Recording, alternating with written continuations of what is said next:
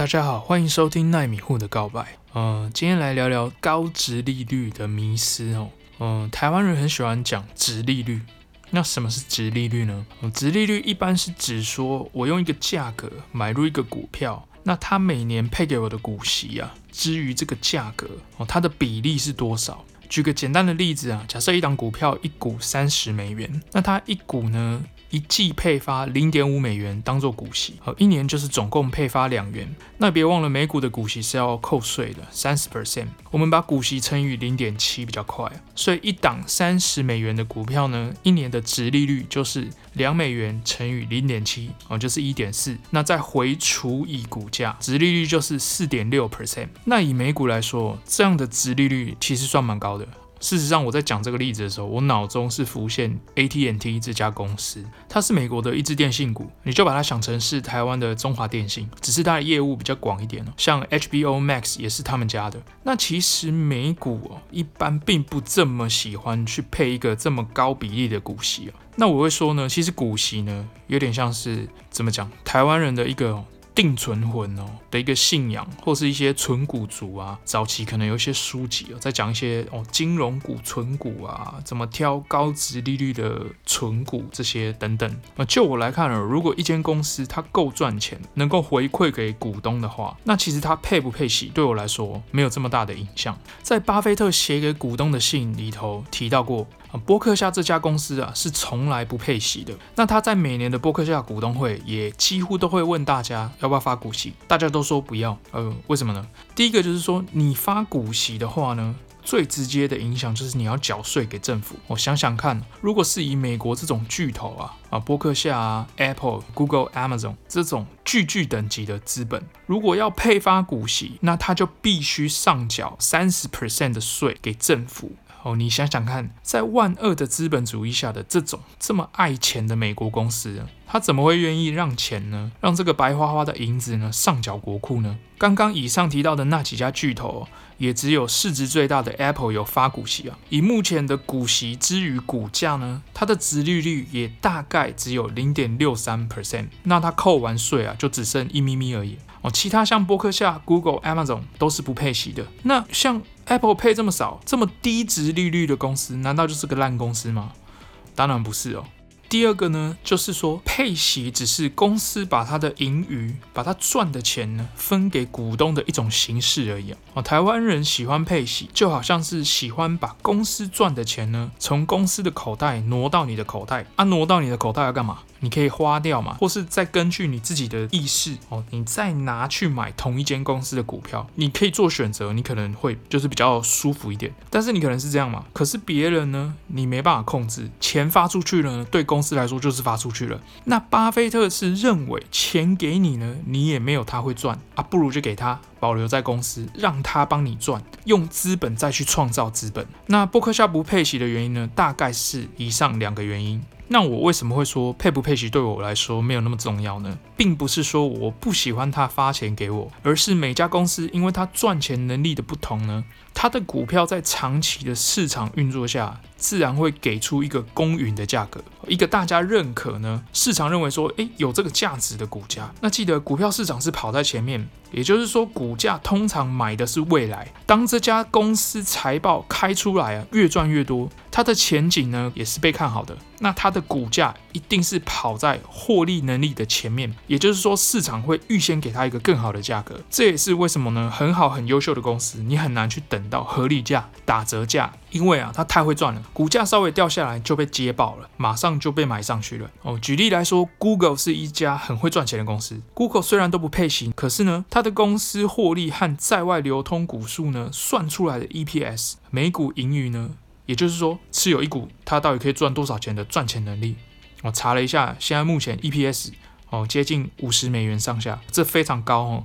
呃，你持有一股 Google，你每年可以赚五十美元然哦，大概这个感觉啦。那它的 EPS 年成长率呢，可能是接近二十 percent。你说这种这么赚钱的公司，它的股价怎么可能会低？你用各种估价法去估 Google。我，有点饶舌。你对 Google 去做估价哦，比较保守的呢，可能一股估九百、一千跑不掉；比较宽松的估价呢，可能来到一千二以上。那它最近大概股价落在一千七上下。刚提到好公司一定是溢价，溢价就是太贵的意思。超出它理论上合理的价格。我说理论上是因为每个人在分析公司哦，看的深度跟广度不一样。这些公开财报都可以看得到的数字，已经是最基本的估价哦。也许你很了解 Google，或是你是他们的员工哦，你了解他们家的产品呢？或是他们在未来三年、五年、十年的计划是非常有前景的。你明白他们下一个季度的 EPS 有很高的机会会大幅提升之类的，那你可能就愿意去用一千七或更高的价码去承接他们家的股票，去当他的股东。等下一季或明年呢，公司更厉害、更进步的时候，那这个股价可能就会再往上喷。那股价的反应呢，也能作为你的判断是不是正确的一个依据。那我们回到配息的话题，配息呢就会造成除息。那简单来说呢，就是说在过去一年或是一个季度呢，公司赚钱的能力呢已经反映在股价，反映在市值。所以呢，我把公司赚的钱呢用股息的形式还给你，给你之后呢，除息日 （ex-dividend date）。就是当天开盘的股价呢，可能会做调整，会把股息呢从股价中除去，所以称为除息。股价原则上会下修一点，之后呢，这个股价就交给市场决定。那其实我一开始投资美股，对除息这件事情没有什么概念。那买台股的人可能会很了解这些除息除权的日期啊，原因是因为美股配息大多采季配息，那配到真的很多的公司也不是这么多啦，或者是说不是大家这么熟悉的。那几家大公司，那美股的个股的波动呢，也确实比较大，所以说它可能除夕的股价被调整了，可是它又被它的这个个股的波动盖住了，感受不太到，所以可能就对除息这件事情，哎，也没什么感觉。但确实美股也会进行除息，以刚刚 AT&T 的例子来讲。一个季度的除息日当天，它可能股价会从三十元调到二十九点五嘛，哦，因为它股息发零点五美元嘛。但是因为这种一两 percent 程度的这种波动，对我来说是属于正常震荡范围啊，我就不会太在意嘛。但如果说像台湾一年才除息一次，可能就会比较明显。假设 AT&T 一年才配一次两美元，一次配给你，股价就会从三十元调到二十八元啊，就会比较明显，因为这样就跌了六点六 percent 嘛。尤其又是电信股，嗯，你一定会觉得说，哎，可能发生什么？事啊，有什么消息造成这种现象之类的？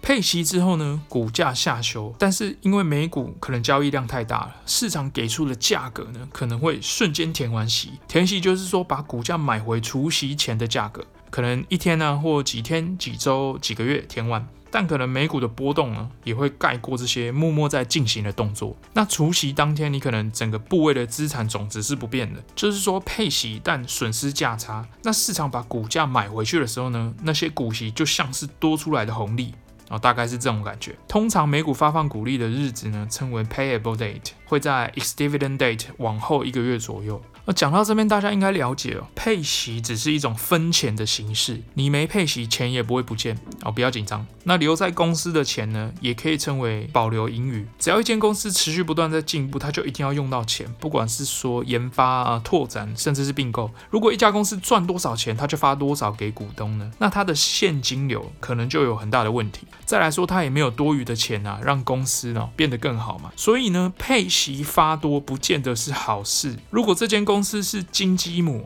某种程度上，我还希望他把钱留在公司用。你发给我，我也是回头再买你的股票。那不如你就留着自己用。美股可以开启哦，DRIP D R I P Dividend Reinvestment Plan。券商呢可以把你拿到的股息直接再回买那家公司的股票，然后设定好，你就让它利滚利啊。还蛮贴心的设计，很多那种台湾定存魂和存股魔人哦，会觉得好像没有股息就没有真正赚到钱的感觉，认为那个价差没有卖就没有赚到钱，或是好像有个根深蒂固的思维，就是觉得说要靠现金股息哦才能生活。其实很简单啊，你把股价提升的股票卖掉一部分拿去生活不就好了哦？其实就很简单，不用这样就是转不过来。如果你把股票视为资产，你就不会这么纠结，可能又是说卡在落袋为安啊，或是说哎觉得说。股息你发下来，我可以选择花掉，或是再次购买股票那种。可是你如果反映在股价，我就没得选。感觉不太舒爽这样子。那假设你买一支 ETF 不配息，但三年翻了两倍，那你会觉得说放在有现金股息一 percent 的定存有比较爽吗？不会嘛，因为这个资产增值的速度远超过现金股息。这个 ETF 没配钱给你也没关系嘛，你要用钱，那你就再卖出部分拿出来花用就可以了。哦，脑筋要活一点哦，价差跟股息只是形式上的不同啊，都是资产增长。我觉得大家要放宽心一点，你可以去观察啊美股股息发很多的公司哦，它的股价十年、二十年来的走势通常都很丑，反倒是股息没有发这么多，但是呢，它可能慢慢越发越多，稳定发放的公司，它的股价相对也会比较漂亮。其实我觉得最终还是要回归 EPS 去看呐。我的观念是 EPS 为王，EPS 太烂或不稳定，上上下下哦，起起落落。讲真的，你股息发多，我都还会怕，会不会发一发倒掉啊？赚十块发十二块哦，甚至你当年没赚，你还要发钱，这个时间一久都有问题。毕竟我们当个股东，我们不希望它就是一下子就倒掉了嘛。如果如果殖利率真的这么重要，那我就做个统计哦，拉个表格。看美国或台湾目前谁的配息之于它的股价哦，就是殖利率最高的哦，通通抓起来买，那我就稳赚不赔嘛，是不是？但是事情就是没有这么简单，你更常发生的是说你赚了股息赔了价差。而且通常高殖利率哦，伴随着股价的跌落，因为一般股价会先反应，股息如果要砍，可能是比较慢反应的，股价的暴跌也会造成殖利率的大幅提升。你要记住，股价的暴跌或是股价的长期向下，可能显示市场的不认同，可能暗示了公司的赚钱能力啊越来越差，赚钱能力越来越差，股息照常发放，这样子也能够让殖利率看起来很高。我就问你啊，一个是优秀 EPS 节节上升的公司，股价越涨越高，让它的殖利率看起来很低的好公司，跟一个 EPS 越来越差的公司，不断疯狂的被抛售，股息还发一样，造成殖利率很高，哪一个会让你想买入他们家的股票？哦，你可以自己好好去思考一下。那自己有我不是要去批判说啊，发放股息这件事情好像很不 OK，不是，只是要提醒大家，高值利率暗藏了一些公司衰退的危机，一些警讯你要去注意。哦，当然说，事实上，如果你股本大到一定的程度，每年五 percent 的股息是真的可以让你不愁吃穿，没问题啊。但类似说像 ETF，它是用股价推升增加资本的，它也是可以达到一样的效果。你就卖掉赚到的价差去换取现金生活就可以了。希望给听众朋友一个提醒，就是说你不要盲目的去追求高值利率的股票。我想上面的解释算是蛮简单清晰的。希望这集配息跟不配息的分析呢，能让大家对资产运用的这个观念更加清楚、更加灵活。好，耐迷糊的告白，我们下集见。